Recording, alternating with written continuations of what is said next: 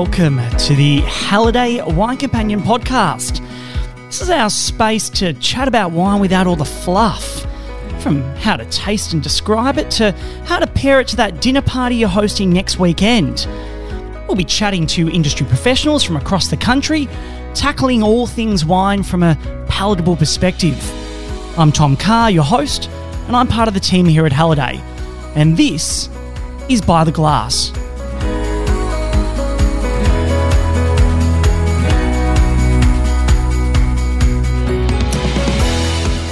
Well, hello, Melbourne, Australians. Here we are. It's actually a Monday in lockdown, and uh, we are in for a little bit of a treat today. We're actually doing our very first winemaking technique in focus. That was a mouthful. Malolactic fermentation, and for those in the know, it's often referred to as Malo. Uh, I remember when I first heard the turn of phrase, the winemaker halted Malo. I was at a winery down in the Mornington Peninsula and it just rolled off the tongue of the guy who was doing the tastings. And I thought to myself, I've got absolutely no idea what he's talking about. But of course, I didn't want to admit it. And I just kind of went with the punches. Now, things are different. As you may know, I am studying, or just finished, my WSET. Uh, and while I was doing the course, I met this fabulous uh, and incredibly knowledgeable woman, Nicole Bilson. Uh, she was one of our educators, and uh, I thought she was so good at explaining things. I thought one day I'm going to bail her up after class, I'm going to have her on the podcast. Ah, so of course, here we are. And now that I have a little bit more understanding about this particular winemaking technique, it has completely transformed the way I drink Shardy. Please welcome Nicole. Hello, Tom. oh, come on, don't be so timid. Nicole was always a bloody screaming class, you know, and I just think that she'll kill it today. Nicole, no pressure. No, no pressure at all. That was quite the introduction. Thank you very much. so, Nicole, we're going to kick it off. Uh, we discovered recently that you and I share a little bit more in common than a love of wine. We were both health professionals in a former life. How did you go from being a pharmacist to a wine educator? Well, I think there's actually a lot of pharmacists in the wine industry. Um, there's a lot of winemakers, particularly, that are uh, ex pharmacists. I guess all that chemistry kind of stuff just follows straight on through into wine. But for me, it took a bit of a jagged path. Um, I retrained as an actor in my early days as a pharmacist. What? Did a little bit of, yeah, I know. bit out there. a bit of Young and the Restless, a bit of winemaking. But yeah, mostly neighbours auditions. oh, did you really? Yes, and yes, yes, yes, yes. Lots of. I was. I was actually more into theatre, but um, in terms of film, neighbours auditions. Oh my gosh! Stop. Um, yeah, so anyway, so so how did you go from the set of Neighbours into wine educating? Well, I um, was looking for a job that would fit in around attending auditions, actually, and ended up, ended up, as a lot of actors do, working in hospitality. It was a cocktail bar in Fitzroy. And they didn't need any experience making cocktails, which was excellent. Um, so I started there and uh, did that for quite a while and was having a great time. But it was a tiki bar, and we garnished all of our drinks with very elaborate garnishes, ornaments, um, including pieces of fruit that people would chew on through the night and drop on the floor. No biggie. Oh. But someone at 3 a.m. had to go around and pick up all those Uh, pieces of fruit. Was that you? It was, well, one morning it was me. And I joked. I joked to one of my colleagues that I really always thought my life would amount to more than this. Fanning said, well- strawberries on the top of Oh, yeah. margaritas. Yeah, sorry. and picking up chewed pieces of fruit. um, so he said, Well, what do you love? And I said, I love wine. And look, maybe I was thinking of my knockoff, I'm not sure. But he said, Well, you're in Melbourne now. I was from Queensland. Mm. Go and do wine. And so I went home at 3 a.m.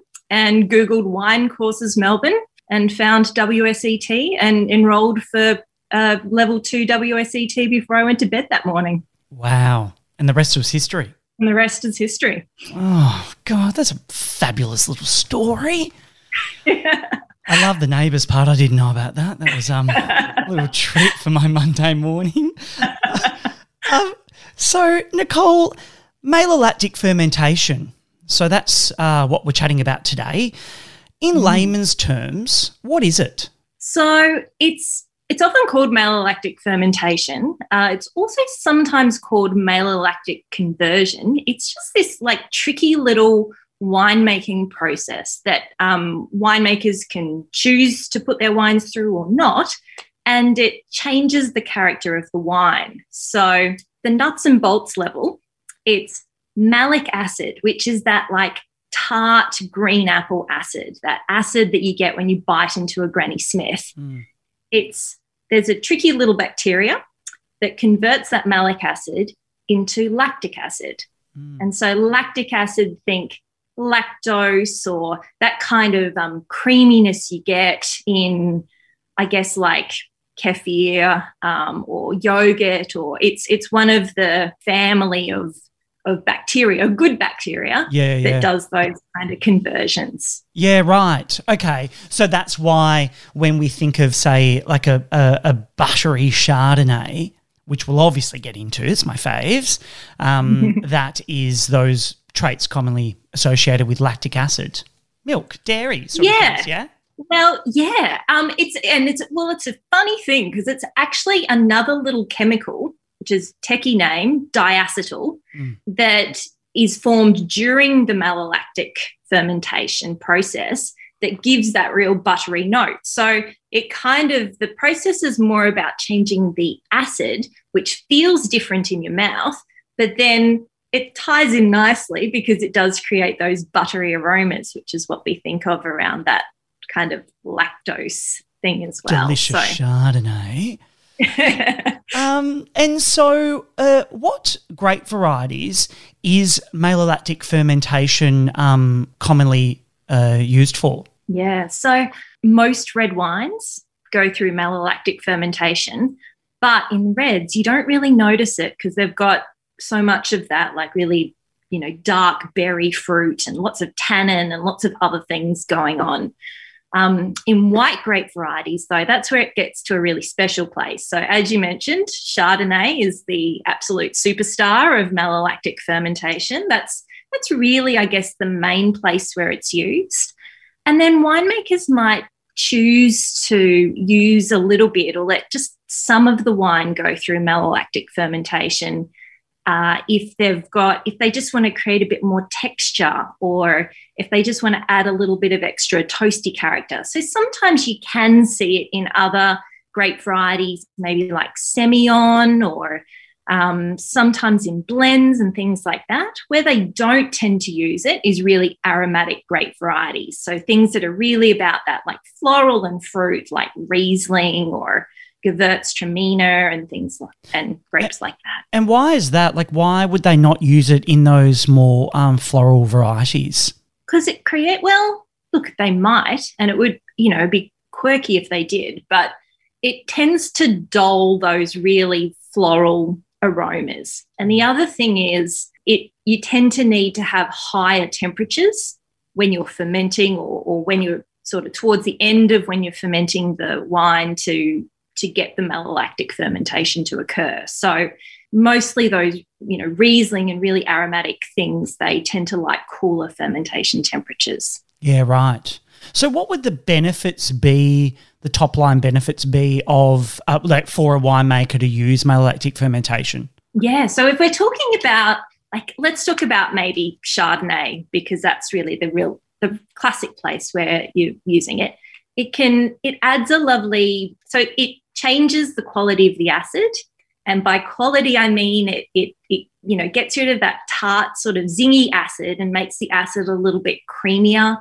Um, it can give you a lovely texture in the mouth, so a really silky texture of the wine. It can add some of those lovely buttery or creamy or sometimes slightly sort of like brie cheese kind of characters. So it adds complexity. And complexity is something that you know we all really love in wine because it kind of makes the wine more than just taste like you know fermented grapes. It, it adds a lot of extra character to it. And then there are some other little benefits like it can um, help the wine it can help keep the wine a bit more stable. A wine that's gone through malolactic fermentation might not need as much sulfur added to it. Mm. or um, it might be a little bit more stable in bottle for a longer period of time. Is it commonly practiced, and, and where in the world would we most commonly see Malo? So it is probably being practiced maybe a little bit less these days because one of the things about it is by changing the acidity, it softens the acidity and it actually slightly reduces the overall acidity without turning this into a chemistry lesson. so, um, if you are in a warmer climate, it can already be a bit of a challenge to get enough acidity in your grapes. And acidity sounds like a bad thing, but it's actually really a good thing in wine. It, it makes the wine really fresh and really makes your mouth water and makes you want to have another sip. So, in a warmer climate, they are tending, winemakers are tending to use malolactic fermentation a little bit less. They might choose not to. But where it's really traditionally practiced is in um, France, particularly in Burgundy. That's kind of, they're the guys that really championed it. And so um, when I was in France a couple of years ago, I was very enthusiastic and visiting all the wineries and I recently finished my WSET diploma, so I had all of the questions.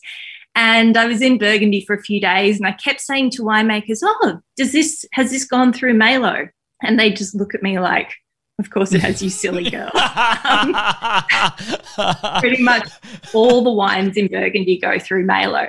But it's really interesting. You don't see that really buttery kind of note in Burgundian Chardonnay the way that you might in somewhere like Australia or in America, particularly. They make these really, really buttery Chardonnays. And there's a whole bunch of chemistry behind um, mm, those mm. reasons. Yeah. So the warmer, the quicker the ripening, the lower the acidity. Yeah, absolutely. So acidity is retained by having really cool nights. So as grapes ripen, there's a whole bunch of different things going on there. So you're getting um, sugar levels build up in the fruit, um, you're getting um, flavor development, uh, you're getting tannins being formed. And as that is all sort of happening at the same time, you're also getting a drop in, in acidity. So the closer those grapes get to ripeness, um, the more that acidity drops. And it's just, um, it's just a factor of climate and warmer temperatures um, tend to have less acidity. Acidity stays in grapes when you've got um, really cool nights. It's just, it slows down the ripening process. Let's talk through the stages of malolactic fermentation now that we've sort of got a bit of a brief overview of what it is. Uh, can you talk me through the winemaking process? Yeah, sure. So the first part that happens is the primary fermentation. So that's what we think of, you know, normal fermentation of grapes. You've got grapes, you've got yeast, the yeast eat the sugars in the grapes, turn it into alcohol. Okay, nice and that's you know a bunch of other things, flavors and other stuff comes in there as well, but they turn it into alcohol. Malolactic fermentation or conversion is sort of a process that can happen at the same time or it might happen just after. There's lots of different factors involved around temperature and so forth, but it's a separate process. So this time it doesn't involve any yeast, it involves a bacteria. So it's a, a lactic acid bacteria or part of the lactobacillus family, which is, you know, people might be familiar with that name because it's, you know, it's sort of one of those good acidophilus bacteria family bacterias. So when we say bacteria, bacteria is not always a bad thing. This is a, a good bacteria. And it um, basically eats up malic acid and produces lactic acid. So um, it's just it's just a, a simple little sort of chemistry conversion process that's carried out by a bacteria. So you put you you've made your base Chardonnay, you've put it through a primary um, fermentation where the yeast eat the sugar, produces alcohol, uh, and then you put it back through a secondary fermentation, but this time with that particular um, bacteria, which converts the malic acid into lactic acid. Is that what I'm picking up? Yep, that's right. Um, and when you say you put it through, sometimes it just happens naturally. Oh, right. So okay. there is there is lactic acid bacteria in wineries, so that that might just happen without you needing to do anything necessarily to force it into happening. So, or winemakers can add commercial strains. Yeah, of, that's what I was going to ask. So whether it just occurs naturally or whether you um, have to add that bacteria in. Yeah, it depends on a lot of different factors, yep. but yeah. And then winemakers might also choose to like because it, it can just occur naturally in wineries. It's it's present in um, it's present in wineries. The other side of things might be that winemakers are actually needing to do things to stop it from happening. Yes, so I wanted to ask about that because obviously my little anecdote at the beginning where I talked about this winery I was at and they were talking about how the winemaker had halted Malo. I had no idea what he was talking about, but now I do. So when you so for what reason? I mean, so the obvious reason is you halt Malo because you didn't want too much of that you know, big buttery, you know, characteristic. How do winemakers halt Malo once it's started? So there's a, a couple of different things. Malo likes higher temperatures. So you could chill the wine down. Mm-hmm. You could filter it to remove any yeast or bacteria that was still present, which is happens in a lot of wines anyway before they go to bottle. Um, you can add a little bit more sulfur dioxide to the wine. So sulfur dioxide is it's just like a, a it's a preservative agent, but it's antiseptic. So it it stops bacteria from continuing to to function in the wine. Mm-hmm. And in small amounts, it's fine, and you know doesn't cause any any undesirable effects. Those are probably the major ways. So most most often winemakers might just add a little bit of sulfur or chill the wine down, and that will um, malolactic or lactic acid bacteria don't really do much above, sorry, below about 16 degrees. Right. Okay. So they just it just they just become inactive and yeah. stops. Yeah. So with that process, yeah. if you were to um, halt it, right, you would do a little bit of malolactic fermentation and then halt it. Is that so you'd still retain some of that vibrant appley acidity in the wine with just some hints of toasty butteriness? Yeah, yeah, absolutely. Um, a, a lot of winemakers are looking to have lots of different characteristics or sometimes um, winemakers might have they might be making 10 barrels of chardonnay and they'll let one or two barrels go through malolactic but not the other ones so it's all about once you bring all your your different barrels together or your different parcels of, of wine together it's about finding lots of different characters about creating that complexity in the wine. Oh, so you could so you could do it all in one barrel or you could have three different barrels and have one that doesn't go through Malo and the other two that do and then you blend it together. And that's probably more commonly what happens. And so, describing, um, so for people at home uh, who are going to go out and try a uh, Chardonnay, uh, what like how how would you describe how would they be describing Malo on the nose, the the color, the body? Like I just want to talk through a few sort of descriptors. So what you would be looking for in a wine that went through Malo, or if you if you knew that a wine had gone through Malo, mm. um, the things that you would expect to find are yeah, like this real kind of creamy, buttery kind of character um, on the nose. Um, so it might smell like buttered popcorn. I mean, mm. that's that's a really classic thing. If a wine's gone through a lot of Malo, it can have like a real buttered popcorn note. Mm. Might be sort of spicy and a little bit more nutty. Mm. Um, and then on the palate, um, when you put it in your mouth, it it just it's it's silkier. It feels really creamy, and it's almost like it you know, kind of coats your mouth in this gossamer silk like character. Oh, you're talking like Nigella I Lawson. it. Oh, oh, those descriptors. So it'll be more full bodied on the palate. More full bodied on the palate, yeah.